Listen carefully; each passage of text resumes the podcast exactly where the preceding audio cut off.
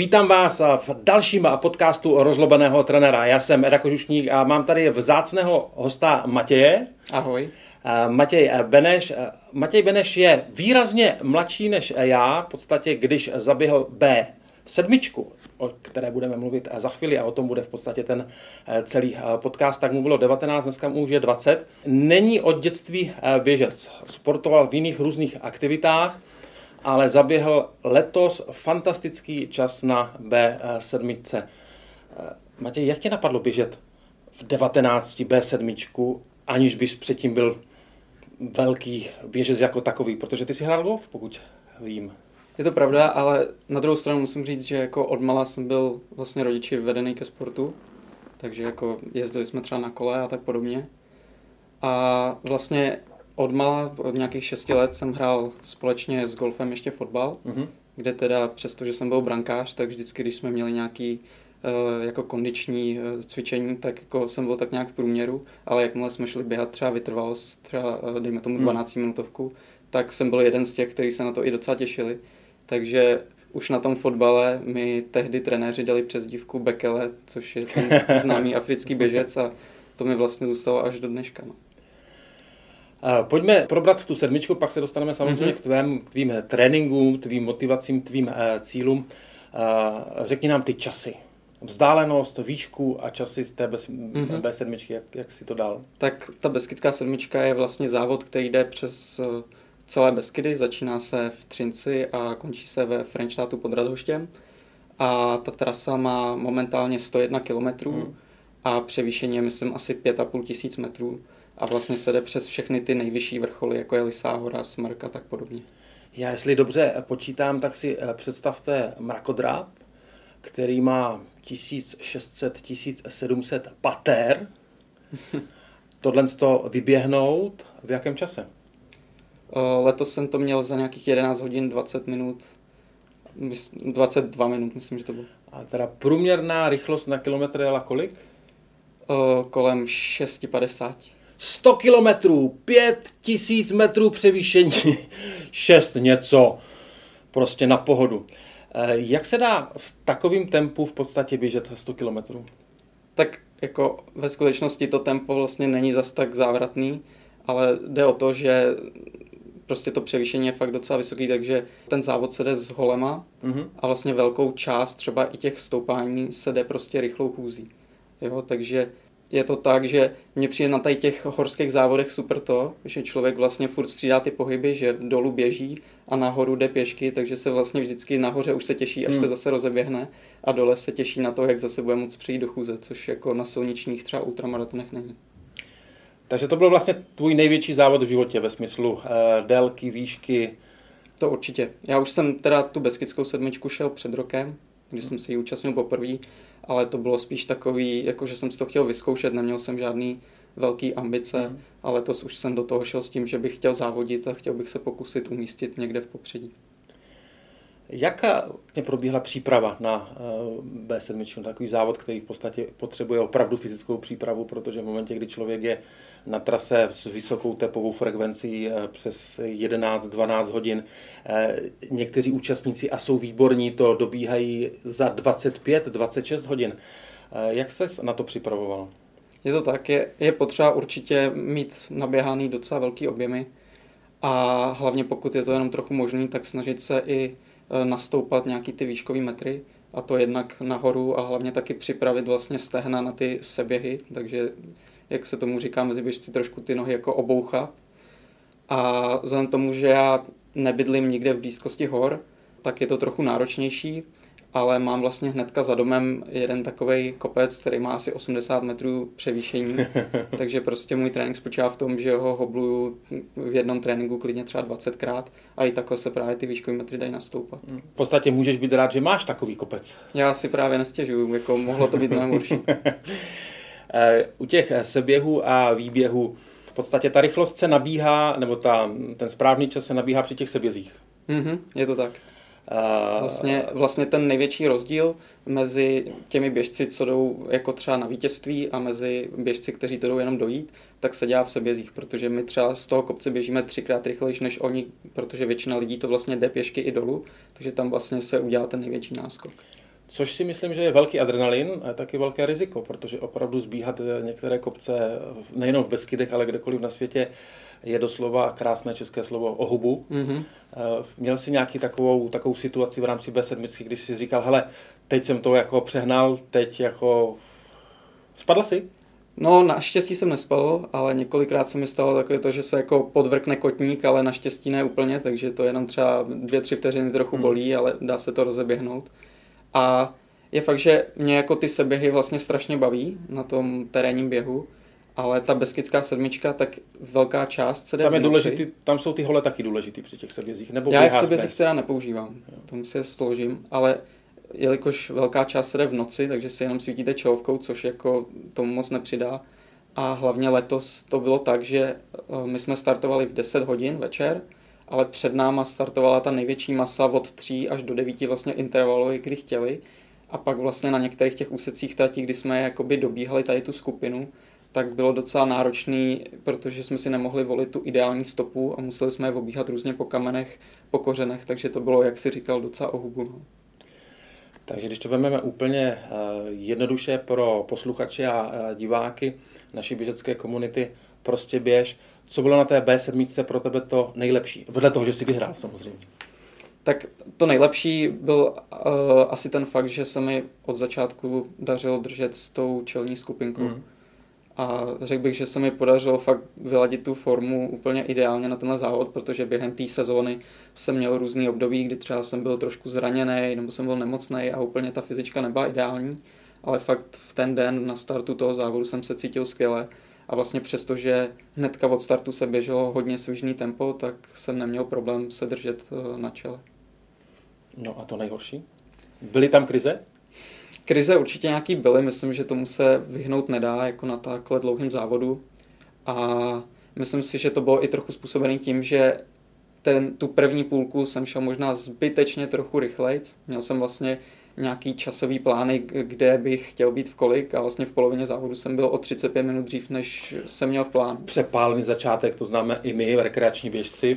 Je to tak, ale vlastně jak se třeba říká, že na maraton je ideální držet konstantní tempo, a nebo ještě třeba zrychlit trochu v závěru, tak myslím, že u těch ultramaratonů to úplně neplatí, že tam prostě vždycky ke konci začne fakt ten člověk tuhnout, hmm. takže se jako skoro nedá běžet ta druhá půlka rychlejc než Říkáš tuhnout. To tuhnutí je mentální, nebo je to otázka, bolí tě ruce, bolí tě stehna, neměl si správně omlácená stehna? Co, co vlastně největší, co byl tvůj největší problém eh, při těch krizích? Hmm fyzicky. Jo, řekl bych, řekl bych obojí, že to je i jako mentálně je to náročné se prostě koncentrovat celých těch třeba 12 hodin a prostě těm nohám už se nahoru nechce. No. Hmm. Je to, jako na začátku se cítíte fakt svěží, ale když pak jdete uh, po 8 hodinách do kopce, tak tam právě přijdou vhod ty hole, že člověk, když má správnou techniku a fakt se o ty hulky umí zapřít, tak mu to strašně pomůže.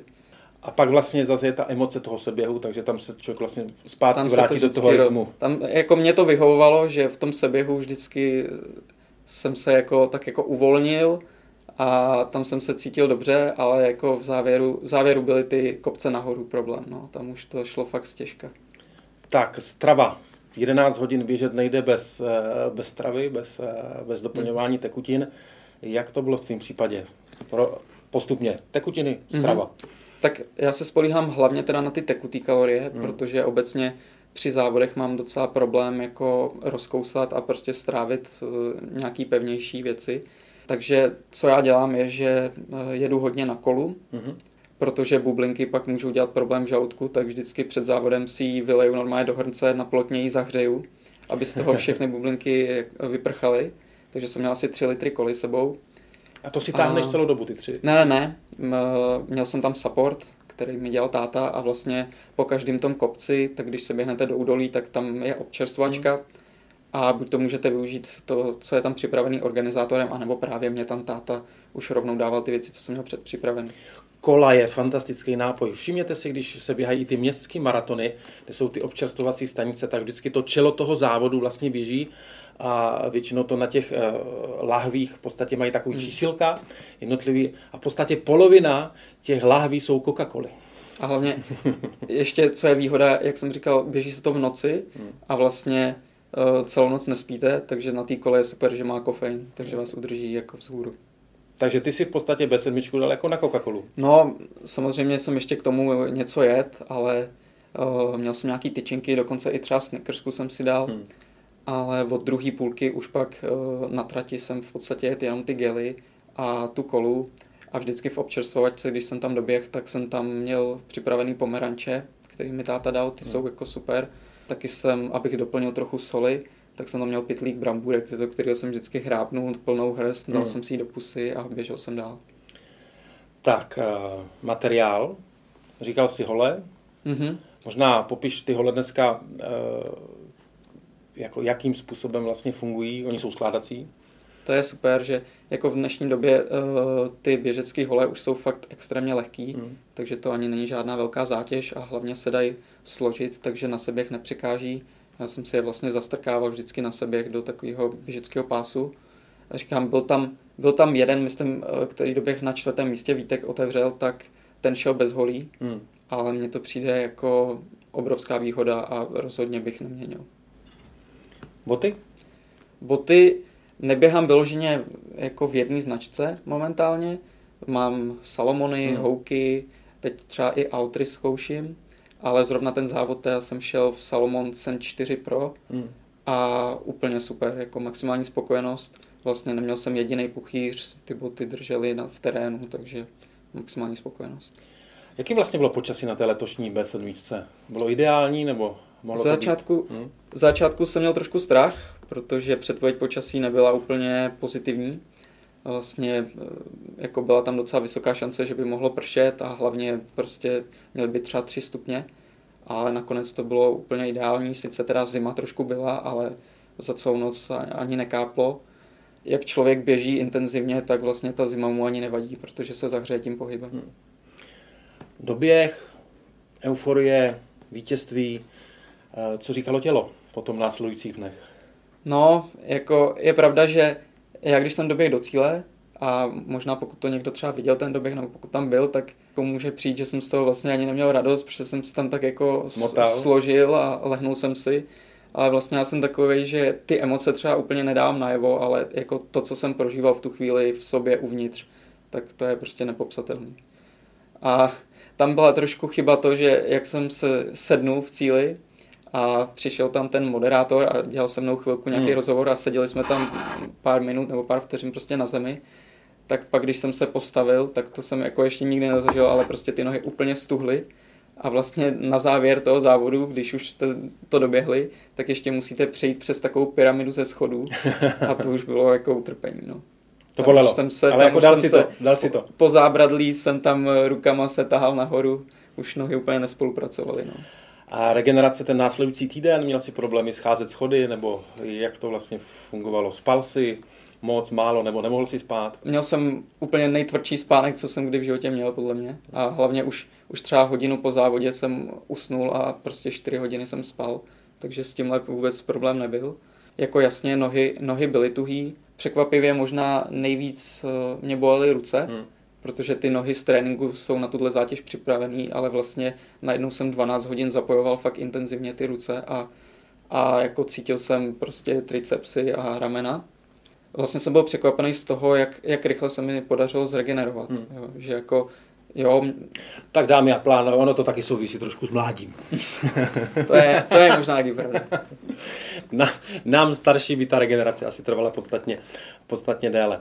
Co je tvým běžeckým cílem? Tak čárku nejtěžší závod v České republice si očkrtl. No. Jaké to budou ty další čárky? Je pravda, že jako vítězství na Beskidský sedmičce byl takový největší sen běžecký, mm. který jsem měl. A vlastně teď, když se to povedlo, tak musím si teprve najít nějakou další motivaci. Hmm. Ale myslím, že s tím nebude problém, protože v běhu si můžete nastavit takových eh, cílů, že to nikdy vlastně nevyčerpáte. A teď třeba dokonce jsem se přihlásil na svůj úplně první silniční maraton, hmm. takže to je třeba výzva na následující měsíc a takhle se to dá každý a kde rok bude? měnit. Nebude? Poběžím v Třeboni. V Třeboni krásný to maraton, který organizuje svět, svět běhu a bude tam velká účast naší běžecké komunity Prostě běž, kteří ti určitě budou eh, fandit. Možná, když jsme u té naší běžecké komunity, co bys poradil běžeckým začátečníkům? do kamery. Mm-hmm. Jaký je tvůj běžecký trik, jestli nějaký máš? Tak já třeba dlouho si myslel, že vlastně trénink musí bolet a že prostě pokud se v každém tréninku nevyčerpám úplně na maximum, tak dělám něco špatně. Myslím si, že i kvůli tomu jsem se možná přetrénoval jednu dobu. A vlastně pak, když jsem pochopil, že je potřeba běhat pomalu, volně většinu toho času, třeba 80% úplně volně v konverzačním tempu, tak najednou ta výkonnost šla strašně nahoru. Jo? Protože prostě ty tepy se sníží, ten aerobní motor se zlepší a pak jde i třeba ta rychlost líp. Matěj, to, je, to jsou zlatá slova, neustále je opakujeme ve všech našich videích. Běhej pomalu, pomalu a pomalu. Je to, tak. Je to základ. Je to tak. Člověk musí nabíhat opravdu ty objemy, tak jak ty říkáš v tom a kecacím. A není to lehký, jako donutit se běžet fakt pomalu. Lidi si, lidi si myslí, že běží volně, ale ještě zvolněte víc, fakt, jakože mě úplně překvapilo, jak, uh, jak volně musím běhat, abych měl třeba tepy kolem 120, 130 a vlastně jako člověk se musí fakt držet zpátky. Když jsme u toho naskočil si do tématu, které nás zajímá taky, a to je tepová frekvence, vlastně sleduješ ji? To je první otázka. A jak vlastně, jestli pokud řekne, že ano, tak by by potom zajímalo, jakým způsobem se chovala tvá tepová frekvence v průběhu toho celého závodu. Mm-hmm. Tepovku si sleduju i v tréninku, i v závodu a vlastně používám i MySassy, mm-hmm. který Eh, pomocí každora, eh, každodenního měření ráno, tak vám měří právě klidový tep, mm. což je super indikátor toho, jak eh, tělo zregenerovalo po předchozí zátěži. Během toho závodu tak vlastně zajímavý bylo, že úplně nejvyšší tepovku jsem měl během první hodiny a pak ta tepovka spíš právě klesala dolů. Takže bylo vidět, že jsme to na začátku hodně prali, běželi jsme fakt jako rychlý tempo a ke konci už ta tepovka pak spíš klesala. MySasy je taková zajímavá aplikace, eh, feature, abych řekl, podívej se tady dole pod videem, je link, si na ní můžeš kliknout a podívat se v podstatě, jak to, jak to funguje. Ty si ale v podstatě u těch vytrvalostních sportů začínal spíš s triatlonem. Je to tak. A já jsem... Ten, tento tvůj výkon vlastně teď bude znamenat co? Jako zapomenu na triatlon a budu se věnovat, věnovat jenom B7 a podobným eh, výzvám? No, tak jako já už jsem v podstatě s triatlonem skončil před nějakým třeba dvěma, dvěma roky. Hmm. Uh, jako ten, ten sport jako takový je super, strašně se mi líbí ta kombinace těch tří disciplín, ale bohužel prostě s plaváním je potřeba začít brzo. Hmm.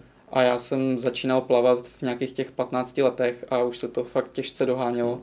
Takže vlastně pro mě bylo strašně demotivující, že vždycky hnedka po startu mi všichni uplavali a já jsem je pak musel jenom dojíždět a posléze teda dobíhat. Takže jsem nakonec přešel čistě k běhu. Dámy a pánové, Matěj Beneš byl hostem našeho podcastu Rozlobený trenér. My mu popřejeme hodně štěstí do budoucích výzev. Budeme ho určitě eh, sledovat a Matěj, děkuji za to, že jsi k nám přišel. Já děkuji moc za pozvání.